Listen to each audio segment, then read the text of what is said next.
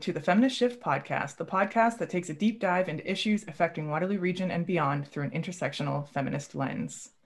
We're your hosts, Jen Gordon. And I'm Roz Gunn. All right. Well, it's uh, been a hot minute since we've spoken, Jen, and a whole lot has happened in the world, even this very tiny world of Ontario. From where I'm sitting, we've seen Capitol Hill be sieged, we've seen Trump's second impeachment, and now Ontario is in another lockdown, but lockdown 2.0 with a brand new name lots going on. Uh, what issues are you paying attention to right now? Actually, I'm going to dilute this because if you asked me a couple days ago, my answer would have been all over what's happening in the States, but also like vaccine rollout and the inequality mm-hmm. that's coming over that. But now I'm 100% on to um, the exploding vagina candle. Have you heard about this? Oh my gosh, Gwyneth Paltrow. Yes. Vagina candle. Oh, that's all it is. And I almost feel like it's like it's a complete symbolism for everything else. Capitol Hill, second impeachment. I feel like this exploding candle is just the epitome of what I can actually take in anymore. Um, that's amazing. Yes. Yeah. Uh, it's times like this that I freaking love Twitter. right? I know. Gwyneth Paltrow trending. What's going on there? I wonder what she's doing.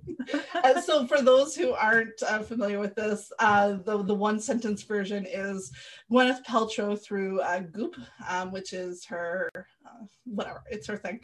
I'm not going to her wellness company, Jen. It's her, it's her, wellness. How do you do quotations on podcasts? wellness um, company. Uh, she has uh, a candle that is scented to what she claims is the scent of her vagina. And there was a woman who was burning the candle who uh, ended up, um, it ended up exploding with like, I don't know, the exaggeration is like 50 foot flames and da da da. So it's all I can, it's all I can handle right now. I'm in there. What, what are you paying attention to right now? You're going to be the better feminist in this scenario, aren't you? I have been totally obsessed with an issue working for YWCA Cambridge. Childcare is uh, very, very, a very significant part of our organization. So I have been just all over the childcare front. So demanding that the childcare workers get pandemic pay. We still don't even know if childcare workers are in phase two of the vaccine rollout. It's just a cluster. So yeah, I guess a more serious answer, but it's serious. Our province has consistently and completely neglected the childcare sector, uh, and it will be to the detriment of the entire economy. So yeah, I'm a little I'm a little fired up about this. Uh, like the bottom part of me is like what are what is planned? So like maybe maybe it's still coming you know that hopeful but i think the advocacy is exactly what's needed. So childcare stops being the second third fourth idea but anytime that there's a needed reason or the economy has to this childcare becomes the front and center. Like you can't you can't play both sides. Yeah yeah and unfortunately it's largely front and center for feminists so it and this isn't just a feminist issue and so we all need to talk about this yeah. Well, as we did in our op-ed in the community edition last yeah. month. We talked about that. Last uh, december we uh, we put out an op-ed feminist shift and Roz and i wrote an op-ed for the community edition where we had a chance to kind of pull apart how childcare is central to an economic recovery. And within that buzz we also uh, did some media around a data for good report that we put out. Uh, both of those are available on our website I want to dive a little bit into what our podcast is going to be for this month. We will be talking about a misogynist who definitely blew his one shot with all women through his dating advice. We'll be talking and interviewing a badass lawyer, educator, and theater practitioner who's definitely one of the coolest feminists we know. Uh, and we'll be celebrating a big win for some feminists to the South. So we have lots of great stuff planned today. Yes, I am ready for some feminist shift time. Let's just look away from this tire fire and get into it. Okay, so first up is our Patriarchy Alive and Well segment. For those of you that were with us last time, you know a little bit about this segment, but I'll tell you some more in case you're a first time listener. Uh, essentially, what we're trying to do is search the underbelly of the internet for the most obscene headline that proves that the patriarchy is alive and well. Uh, so last month, I talked about a woman who was fired for telling off a man who harassed her online uh, through her feminist swag shop which was sort of her side business, uh, to which she was also asked in her HR interview if she was racist towards white men. Uh, so right now, that's the bar that Roz is going to meet and dive under. I think I have further lowered the bar. This tweet comes to us from the Daily Mail. The headline is just perfect. Uh, it says, and my emphasis is to indicate all caps words that are in all caps. So I guarantee he got this information from a dog training video. TikTok user slammed for misogynistic dating advice in a viral video urging men to quotation punish women's bad behavior. So, this love doctor, Myron Gaines, a life and fitness coach from Miami, Florida, had some advice for men dating women. Um, so, Gaines advised men on what they should do when a woman wants to reschedule a date, insisting it is, quote, bad behavior that shouldn't be rewarded quote, you simply respond, hey, that's cool, but I'm not really a fan of flaky girls. If we go out, you're going to pay for drinks or dinner or whatever plans you guys had, he said. Quote continues With women, when they give you undesirable behavior, you need to punish it immediately so she knows it's not acceptable. He added, because if you take her back and take her on a date after she did some BS like that, she's going to think it's okay. Don't reinforce bad behavior with positive treatment. So that's disgusting and vile good news part of this story is that Twitter was ablaze. Um, some of the responses were pretty damning. One user saying it's bad behavior to have to reschedule. He might as well spray us in the face with a water bottle like a cat. Another saying, I was, in anim- I was in an animal science class, and this is the exact same information that we had to write down during the dog unit. So there, there's your uh, patriarchy alive and well. There are men like this still out there. This is like, this is like incel meets pickup artist all in one, or are they the same? I think they're the same not technically, but they're kind of the same people. They run in the same circles. Yeah. Okay, so here's my my takeaway. Um, so there's two things that I saw when I was diving into it was like he based all of this advice on a woman canceling a date. And so it was such a minor thing. People were like, like, relax. Like clearly you're over, mm-hmm. you're overdoing it. Like it's not like much happened. People cancel all the time. You know, it happens but for me it was it was the fact that he decided to take something so merely insignificant and decide to do redirective manipulative and gross behavior around yeah. it is exactly what people miss when it comes to those uh, controlling and violent relationships right yeah. like it, it, with with the kind of rhetoric that he would be bringing into a dating situation, that manipulation, that control, that violence, this is what women are living with in terms of every little thing being an explosive.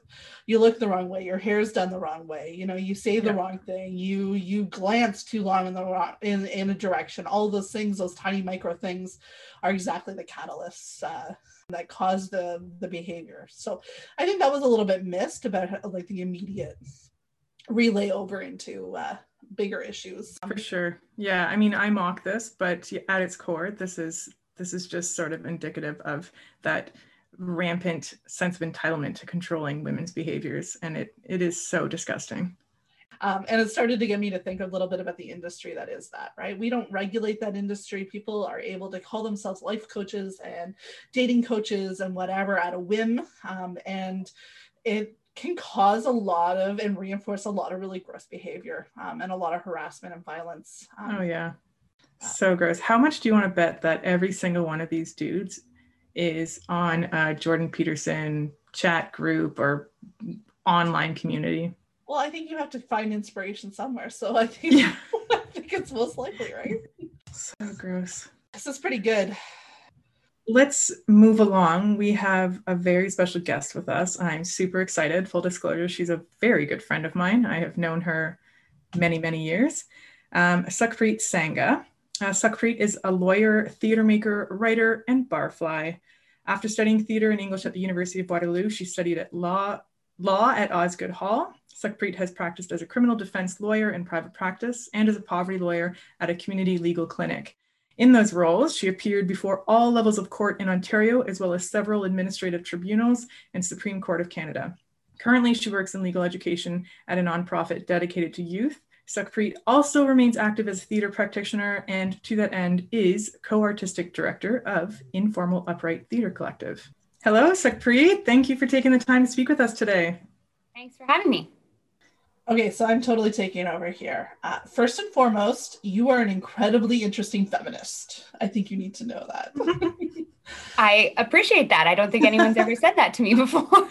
um, in particular, um, I'm super intrigued about how you've come to marry two rather opposite um, opposites. Uh, so the idea of the freedom of the arts, uh, which I totally resonate with, and the structure of justice and law. And so when I work with people around sort of developing their advocacy and a natural advocacy to them, um, I always talk about how we bring our experiences and our skills and our interests kind of all together in a really weird mashup that helps us to define our advocacy and the work that we the work that we do and how we try and create impact. And I feel you're an excellent example of that. So my fangirl question right at the gate is, um, how do you go about creating your impact through your work and other activities you do? Um, okay, good question. Kind of philosophical. I don't know that I've I've thought about it that much before. Um, also feels kind of presumptuous to assume that I'm having an impact, but I, I, hope that I am. And I guess the ways that I'm trying to do that are various. Um, so when i was practicing law then i think it was more clear i was you know trying to have a very direct impact on my clients lives by representing them in court and at hearings at administrative tribunals and just trying to do a good job um, getting the outcomes that they desired. And also i really had a focus on working holistically with my clients as much as possible about trying to address the bigger issues that they were working on and making referrals to social service agencies where possible. And you know i worked as a criminal defense lawyer with clients that were primarily on legal aid and so were living in poverty. And then i worked at a community legal clinic where clients had to have an income below a certain threshold to even qualify for our services so the majority of my clients were people living in poverty who had you know the sort of common issues that they're confronting as a result of having low income. And a lot of my work was, you know, about helping them get out of legal trouble, especially in the criminal defense realm, but then in the clinic realm about often trying to get them income assistance. So that's a pretty direct, obvious impact on a person's life if they're able to access um, Ontario Works or welfare or the Ontario Disability Support Program or employment insurance or Canada Pension Plan. You know, I worked in all those areas. So really kind of trying to get at the root of some of their economic issues with that kind of work um, mm-hmm. that can have a pretty major impact. And I also did immigration work. So that's pretty major too, you know, trying to help people come to Canada or sponsor relatives over to assist them, which also has an economic benefit. If you can get, you know, a parent or grandparent over to help you with childcare, that's an immediate economic boost. Um, unfortunately, the federal government changed our parent grandparent sponsorship laws. So there's a low income cutoff for families to be able to sponsor parents and grandparents over, which really limits who can do it. And um, unfortunately means that people of lower incomes don't even qualify anymore, but it still helps if you do qualify in these ways. And then through my theater, um, the impact is a lot harder to measure. You know, with art, the audience is broader. It's not a single client. You don't see the impact always. Sometimes you do, and that's lovely. But a lot of it is about having faith that yes. um, having people engage with, you know, in my example, theater um, is going to have an impact on them and how they're thinking about the issues that are presented in the work. And the theater work that I tend to do tends to be political in nature and often is pretty obvious about that, sometimes more subtle, but um, not always. And so the impact there is, you know, telling stories, influencing people through narrative, and trying to get them to see parts of life that they might not have access to otherwise, or maybe just look at things in a different way that they might have already been exposed to in their own lives. See, fangirl. Everyone listening now is like, yeah, I get it. I get why Jen's. Yeah, that was yeah. For being uncertain of how to answer a big question, that was a fantastic answer. Um, so I we've sort of touched on your work as a criminal defense lawyer in Toronto, and so I guess I'm wondering, so from your time in that realm, can you share any general observations? What what generally were the charges you were contesting most often? Um, what is it like being an outsider but with an inside look for a criminalized person going through the justice system? So I guess I'm kind of asking sort of general trends. What you know, what is it like for a criminalized person coming up against the justice system? Yeah, um, I, I guess it's clear from your question, but I do want to underscore that you know um, I can't speak to this as directly as someone with lived experience of that. I did represent lots of people who were living that experience, but my answer comes from the perspective of a lawyer who's heard some direct um, testimony, I guess you could say, from my clients, but uh, their their answers would probably differ and be, you know, more meaningful in some ways. But I can say that I think that it is pretty terrible. I think that our criminal legal system, which I specifically do not refer to as a criminal justice system, does mm-hmm. not serve people on either side. And it was hard to see that every day. You know, as a criminal defense lawyer, I was in court um, pretty much, yeah, almost every day, every week that I was doing it. And that was from even when I was training as an articling student in defense work. And it's hard to ignore the realities of our courts and our criminal law when it's confronting you every day. And it becomes very clear that the race of the people who are accused, the races of the people who are accused, are not generally the same as the races of the people who are prosecuting them and even defending them and judging them on the jury or on the bench as a judge. Um, you know, that was very, very apparent that in Toronto's criminal courts, Black people are present as the accused far more than other races, as well as Indigenous people. And we know that from the research. And that's that's very apparent. If you go into a courthouse, you can see that. and you don't have to spend very much time there for that to be quite obvious. And it also doesn't take that long to start to see how people get very frustrated with having to be part of that system. And that's often all parties. That can be witnesses, survivors, um, accused people, lawyers, really everyone. But of course, it's affecting the lives most directly of people who are accused or survivors of crime or witnesses. And a real part of that puzzle is that cases take an extremely long time to get through our criminal courts. And that delay really doesn't serve anyone. You know, p- witnesses lose recall of what has happened. Accused people are on bail or in custody in jail waiting their trial for a very long time, you know, upwards of a year, but at least months, even on a very simple, sort of low level criminal charge. And that's that has a very serious impact on their lives. It limits what they can do while they're while they're out even if they are on bail. But you know if they're in custody then it's pretty much the harshest limit you can think of. And even even if a case goes the way that somebody wants it to all of that time spent in limbo is not good, frankly. Um, it, it really hangs over people's heads and has a very serious impact on them and, you know, can have very negative repercussions on mental health, also on opportunities. You know, lots of, if you're on bail, you can't, um, usually can't leave the province. A lot of why I think it doesn't serve people is this excessive focus on imprisonment and punishment um, and you know, I speak as a, an abolitionist. I don't believe in the prison system. That's not something that I think we need to have. And I'm very, um, I'm, I'm well, maybe not very, but I'm hopeful uh, about the fact that that conversation is happening a lot more broadly than I've seen it happen before in society. Um, but this is just to say that if unless we start to focus on restorative justice and transformative justice, mm-hmm. this is going to continue the people's right. experiences in our criminal system are going to continue to be widely negative from both sides uh, unless we really move from a punishment perspective and an imprisonment focus. Right. So thank you. Um, so okay, so restorative justice. Um, what I what does that look like? Are there sort of if we could have whatever we wanted, are there quick fixes that could happen within the justice system, or is it really the whole thing needs to blow up? Uh, we just need restorative justice. And if it is the latter, sort of what are the pieces that need to be most ideally put in place for that to happen? I'm not sure that there are quick fixes, mm-hmm. but part of the analysis I think needs to be that our criminal cases take so long, anyways, that we do have the time to engage in restorative and transformative processes, which people look at as taking too much time. They're right. slow because what it means if we're engaging in a restorative or transformative process is that we need all parties to come to the table and be willing to acknowledge the harm that has happened and look creatively at how that harm can be repaired.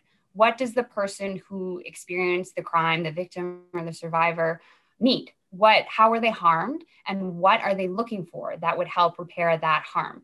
and the person who's accused of causing it what are they willing to do to that end and it involves a you know a pretty dedicated conversation in a safe space that is facilitated by people who are experienced in this kind of work and that takes time and people need to be vulnerable and then the work needs to be done after you know there's a plan of what what needs to happen and someone is willing to acknowledge what they've done and how it has harmed the other person and they're willing to try and make amends. And, you know, if we're looking at transformative justice, then we're also looking at um, you know how to how to prevent it from happening again in the future and even systemic transformation. These things are are big big concepts and ideas that take time but because our trials take so long and people are sitting in this limbo for so long my argument is that we have time to do that mm-hmm. but what mm-hmm. we need to do is put those programs in place and we already have some of that happening thankfully um, mostly at the youth level in youth court there's more opportunities for things like diversion and you know volunteering community service and restorative circles there are some good programs like peace builders in toronto that do this type of work when youth find themselves in criminal courts but they're not very accessible to adults. Um, there are some programs in place especially for people that are sort of first offenders charged with something small like theft that's shoplifting for example. There's some programs in brampton and some other jurisdictions but we need to broaden the availability of that type of resolution and promote it you know and crowns need to get on board and defense counsel need to get on board and we need to start trying to make it happen and yeah i'm not going to say it's quick but we have the time and we need to take it mm-hmm. what is forgive the really simplistic question but what is the holdup why why is will our system not change when there's enough evidence to show that restorative justice is more effective, especially at reducing, for instance, recidivism? Um, I think there's probably a lot of answers to that question, but the one that comes to mind first is politics. Mm-hmm. Uh, we know that crime is a hot button issue in, in electoral campaigns, and many parties really campaign on on crime issues and justice issues. And I think that the the conversation that politicians have with members of the public um, doesn't well I mean, in a lot of ways it's a lie it doesn't it doesn't acknowledge where crime tends to come from which is economic reasons mm-hmm. and it doesn't acknowledge that in order to reduce crime we need to deal with those economic reasons the poverty that a lot of people are living in that makes them commit crimes mm-hmm. and there's a real reluctance to discuss that in a, in a big way on a political level in a, in a national conversation. And so people are lured by the promise of tough on crime agendas and imprisoning people. And so the the I think the dominant framework that people have is that you know you you have to put people in prison when they commit crimes especially if they're violent and that's the only option. And people seem to think that it works. And there is research like you've mentioned showing that it doesn't work. And i am uh, somewhat optimistic like i mentioned because of the fact that we're having more of these conversations now. But i think a lot of it is you know politicians need to be honest they know that what they're marketing is not going to work the way that they're marketing it but they don't care so it's mm-hmm. not only about uh, about helping and protecting those inmates themselves, but about others. And you know, if that's going to sell it to you, then I think you should look at why you don't care about the people who are caged. But that's a whole other conversation. Yeah. And and they they know better, but they also know that they can get votes this way. So I think it really that's an important level where where a lot needs to change. Um, okay, so we're both self-described feminists, um, and of course, our definition of feminism is intersectional. It means that everything impacts everything else. So certainly the justice system and those who are confronting it falls under the purview of feminism. And so we don't really know how the justice system works very well. Um, as advocates or as feminists, what should we know? Or how should we go about learning more? Another big question. Um, I think that a lot of people don't have a lot of information about Canadian law and the legal system. And in many ways, that's to create a need for lawyers and legal representation right that that vacuum of knowledge is far bigger is that a mixed metaphor anyways it's uh it's, it's, it is a lot more substantial than it should ever have become and part of the reason is to promote the specialization of legal professionals and create work for people who have gone to very expensive law schools like I have um, to repay that and also just to make money. And so I, I think it's it's a it's an important question and an acknowledgement that that's not just you two, that's most people. And um, yeah, that that does need to be addressed. And part of my work is about doing that. And um, I think some important steps I mean, as feminists and feminist advocates who are interested in issues that relate to people who identify as women, I think it's important to become familiar with family law and also criminal law. I'd say those two spheres really have a have a major impact on women who are experiencing domestic violence and sexual violence. And so I think law is such a big area that it's good to try to be a bit more focused at the outset. Otherwise, it's pretty overwhelming. Um, so I would say maybe to focus on those areas. Immigration is another big one too. And something that I recommend to my students and to people in general is going to court. And it's hard right now, but we have an open court principle in Canadian law, which means that people should be able to access our court proceedings. People should be able to see trials, hear trials. And that remains true in COVID 19. And so you can get links to Zoom trials and sit in and listen to what's happening. And, you know, this is a bit of a domain of the privilege. You have to be able to get out of work or school or childcare or other caregiving in order to participate in this way. But in some ways, the remoteness might allow more people to do it, I think. And you know, landlord and tenant board hearings are pretty a huge issue. Housing is a huge issue, a feminist issue, a poverty issue, and those hearings you can sit in on. I've done that during the pandemic because it's easier than going in person. And mm-hmm. I really do think that seeing how the work gets done in these litigation settings is very instructive. And, and it gives you know really a real world flavor to what does it mean to be evicted? How does it look when you're in front of a decision maker trying to keep your home? It looks like a hearing at the landlord and tenant board uh, which often is not conducted in a manner that i would call fair. And what does it look like to be in criminal court? Go watch. Um, i really think that that's one of the best ways. And then there are a few other ways i would recommend. Um, our community legal clinics, which I've mentioned before, that are funded by legal aid, and I used to work at one, do a lot of public legal education sessions or PLEs. And those can be very instructive too. Um, so, you know, try to keep an eye out for what PLEs your local community clinic is doing or your specialty clinic if you're interested in certain issues that they work on. Uh, and go to those. And those are being done remotely as well. And normally they're in person. And also, we do have some good resources available online. So, um, there's a clinic called Community Legal Education Ontario or CLEO, and they run a website called stepstojustice.ca, which has good information on how to deal with common legal issues that lots of people face, especially people living in poverty. And you can learn a lot there. Um, I have the feeling that I had another suggestion, but I, I mean, that's a lot. and I am familiar with CLEO, actually. Yes. Thank you for for raising that one. Yeah, I think that's all very good advice, and it's all it all sounds certainly doable. I think one of the biggest pieces of trying wanting to learn about something is not even knowing where to start, and I think just being told, let, watch watch um, a proceeding, a court proceeding, um, and I think that's it's I guess I'd say empowering to just know that's that's a good place to start.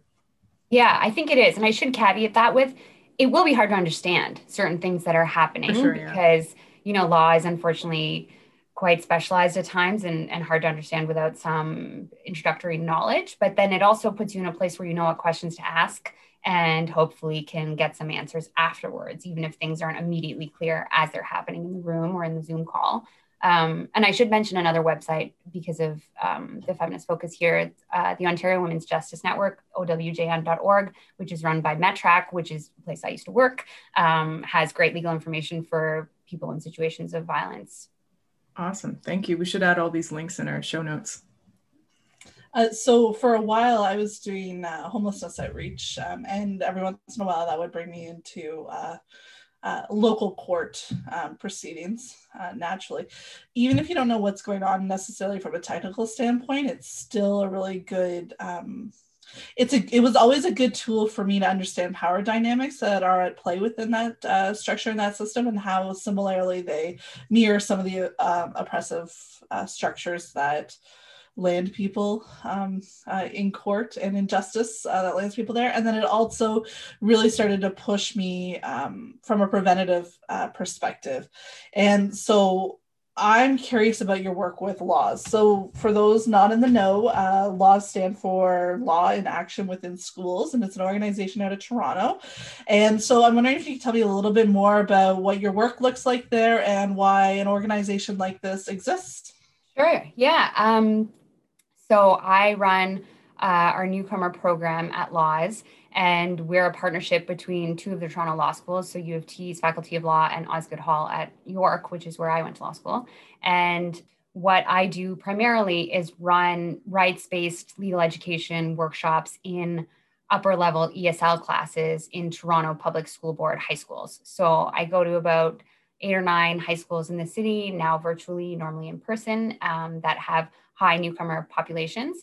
And ESL and the Ontario uh, public school curriculum has five levels uh, A, B, C, D, and E. So in the C, D, and E classes, the students have more English fluency. And I go to those classes and teach about, you know, what are your rights in employment law if you're working and you're not getting paid um, the minimum the student minimum wage for example or what happens when the police stop you what do you have to answer and what don't you have to answer or we do mock trials so that students get more familiar with you know litigation the trial process and criminal court through that sort of more experiential way and get practice speaking.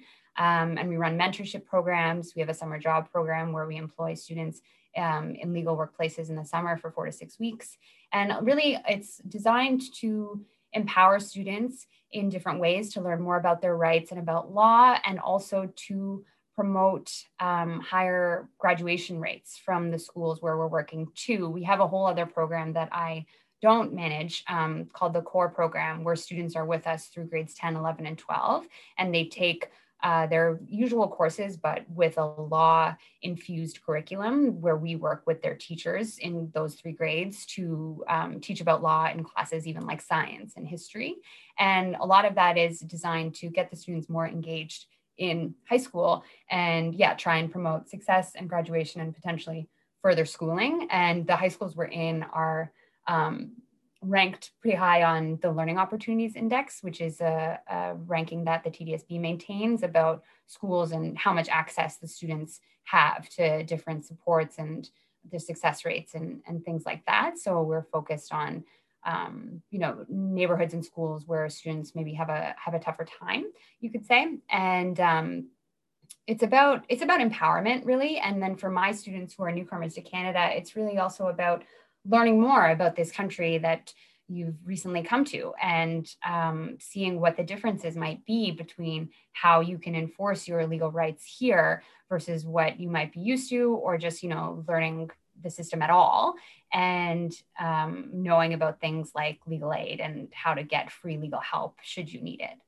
And I think uh, a lot of the merit of being proactive and, and learning about your rights and laws before requiring them is that it's very hard to retain this information if you're in a situation where you actually need to operationalize it right away, right? Like at the legal clinic I worked at, it was the South Asian Legal Clinic of Ontario. And so my clients were all racialized women, South Asian women. And some of what you say, you know, I can relate to through my own work experience of clients not wanting to have the police involved or criminalize their partners, even in situations of domestic violence and abuse because of potential immigration consequences, and sometimes misinformation about that, sometimes accurate information about that, but also just a lot of um, a real lack of knowledge sometimes through the work of the partner and the abuse there and the limiting of access and also sometimes in in more innocent ways.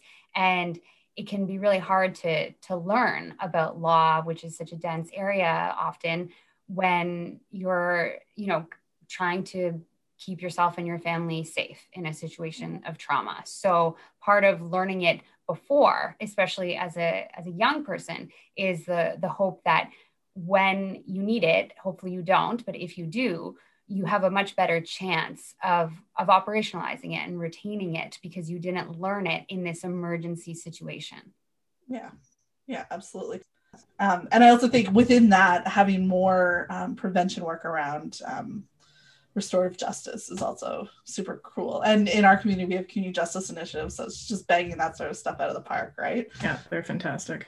Yeah, as a Kitchener Waterloo native, I'm, I'm proud that, that they exist Um, I, I feel like the answer's sort of been come to. I, I guess I was wondering, just as a community, especially we're looking at Waterloo Region ourselves, what does a community need in order for us all to to support each other. So supporting our newcomer neighbors, supporting um, women and youth who may be victims of violence or in positions of criminalization. What does what does the community need? Uh, I think a lot of it comes down to money, right? The, the, the, programs need to be funded to help community members help each other and mm-hmm. also to help people who need to uh, have a safe place to go if they're escaping violence. You know, we need more domestic violence shelters. We need more women's shelters. We need more shelters for people who are unhoused.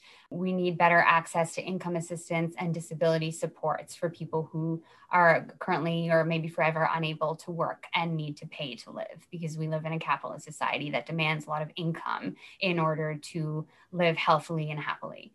Um, so I think the, the root answer for me often comes down to money but other than that, I think we need community supports and we need to believe in the power of each other. We need to be able to know our neighbors and trust each other and have networks of family and friends and you know social service workers that we can try and turn to to help each other to engage in conflict resolution and mitigation and management through supports that do not involve the police and that do not involve the criminal courts.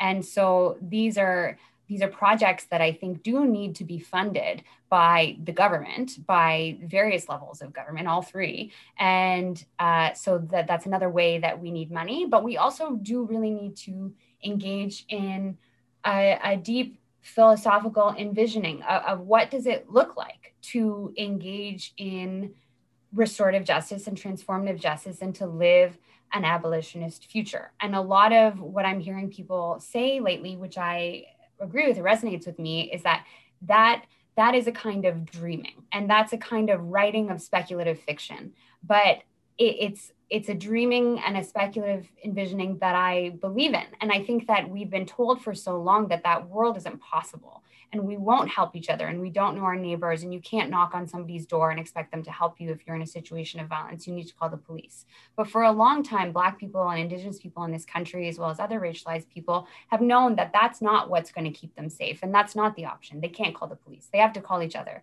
or they have to call somebody else and try and get help to intervene.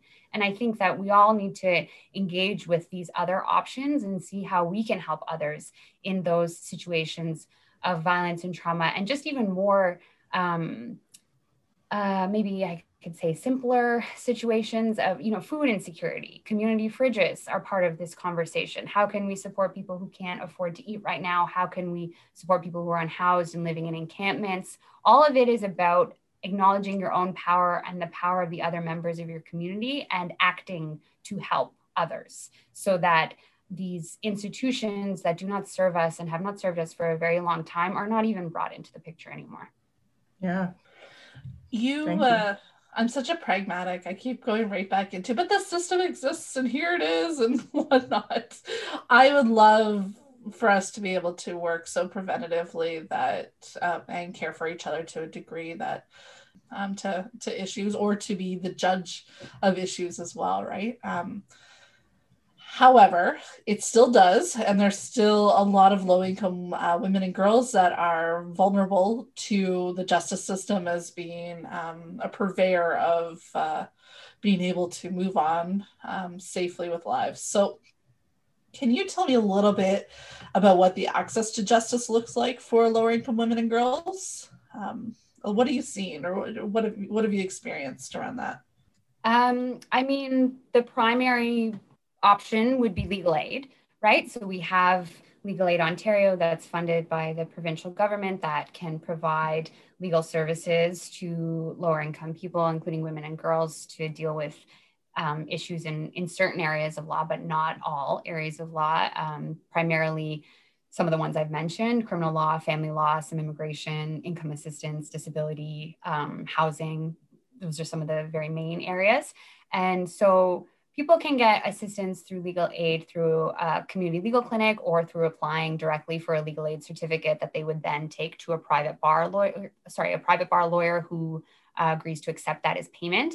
One problem there is a lot of lawyers don't accept certificates as payment because they pay far lower rates than um, getting paid privately does. So lots of more senior lawyers, especially, stop taking them after they've established enough of a practice and a client base that they can do that. So a lot of the lawyers doing the work are juniors, but not everyone. And there are lots of good lawyers on uh, working on legal aid, and I, it's a bit of a myth that you can't get a good lawyer on legal aid sometimes. So I do want to very much try to dispel that. Um, and, you know, I was a lawyer working on legal aid. I think I did some great work, and there are many others. Um, but uh, there, there is that, and and that can help. And you know, there's um, there's clinics that have a lot of expertise in situations of, of domestic violence and sexual violence. Salco, where I worked, was one of them. There's the Barbara Schlifer Clinic, which is actually privately funded, not a legal aid clinic, but focuses exclusively on these issues. So they those can be good, but I also want to note that uh, lots of people don't qualify for legal aid certificates in criminal law or immigration law or um, refugee law or for service from a clinic because they make more money than the cutoffs for income for qualifying for those services. And the cutoffs are um, they they need to be they need to be moved. They're too low. There are lots of people who make more money than legal aid says you can make to get that service, but who really can't afford to pay for a lawyer because it's very expensive to pay for a lawyer. And so there's lots of people who have very few options and have find themselves representing themselves in court um, or at administrative tribunals, especially, and could succeed if they had more assistance, but often don't because they're working on their own. And you know, some people succeed as self-rep, um, people who are representing themselves, but it's generally something lawyers advise against, including me. So, so clearly, that's one of the things that uh, I get the sense is on your attention um, right now. Are there any other particular issues that you're paying close attention to that you would want people to know more about and engage with? Uh, I am. I'm. I guess maybe what three uh, I'm teaching about COVID 19 and prisons to my students right now. So that's something I'm deeply engaged with. Um, it's a moving target, so I need to keep my knowledge fresh whenever I teach about it. And obviously, right now, there are all these discussions about vaccinations and how they will roll out or not in our institutions. And there are outbreaks um, at various institutions, including recently the Toronto South Detention Center, which is very near to me. And I've been to many times to see clients in the past. And so this question of how are people who are caged being treated during the pandemic and what is being done and isn't being done to maintain their safety, which, like I mentioned before, is an issue for the outside community as well in terms of transmission. Mm-hmm. Uh, so I'm paying attention to that. I'm paying attention to people who are unhoused and the encampments that we have seen uh, across Toronto in different parks and how people are being evicted from those encampments and what happens when people uh, do get evicted from those encampments. And we have a case, I believe, from just yesterday from Montreal where a man uh, passed away because he was not allowed yeah. into a shelter is a very, very tragic event that is very obviously a result of the curfew in place there and the limits to um, beds and you know warm, safe places for people to sleep who are unhoused, as well as the evic- evictions that are occurring in that city as well with encampments. And I believe there are some encampments in Kitchener Waterloo as well, if I'm not mistaken. Yeah, there are some in Cambridge for sure. Okay. Yeah. Yeah. yeah. So I think that's a, that's a big issue to pay attention to. Um, those are the two that came to mind. I think I said three, but I guess I was lying or it has slipped my mind. Yeah those are obviously really important ones. And I really appreciate you bringing the attention to um, incarcerated people and the impacts of COVID on them because it is something that is not talked about uh, very widely, which is really upsetting um, when you think about it, especially when we know the numbers of people incarcerated are quite quite high. And yeah. when we know that the justice system is sending people into prison who shouldn't be in prison.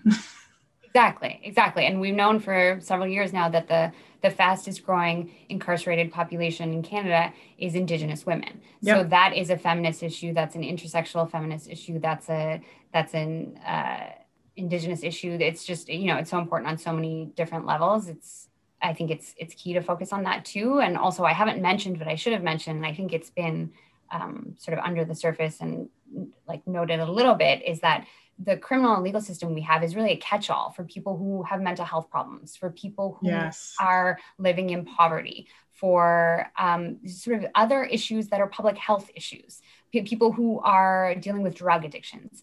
There are all these folks that end up in criminal courts who really needed intervention earlier of a public health nature or of an economic nature and should never have been there in the first place. And we have some specialty courts, we have some mental health courts, some drug treatment courts, but they don't they come too late. It, it needs to Yeah. come earlier. That intervention needs to be proactive and come earlier so that people don't end up in court in the first place because they need mental health treatment or because they need income support or because they need help uh, getting off drugs.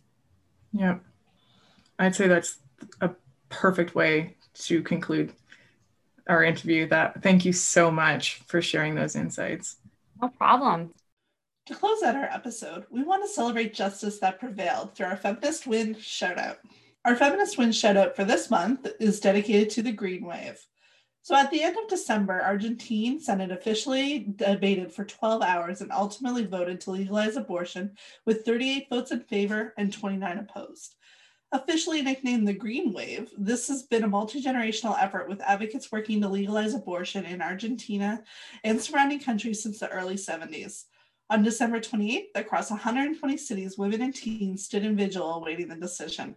The Green Wave now has their sights set on the rest of Latin America, stating that they're hoping for a domino effect and that Latin America will be entirely feminist. We are thrilled to be able to highlight the Green Wave and encourage you to read up more on their dedicated journey to date. And with that in mind, thank you for joining us on the Feminist Shift. You can follow our advocacy work in between podcasts by visiting thefeministshift.ca or on social media under the handle Feminist Shift. Feminist Shift is a collaborative capacity building initiative between YW Kitchener Waterloo and YWCA Cambridge dedicated to addressing gender based violence in Waterloo region. We are funded by Women and Gender Equality Canada.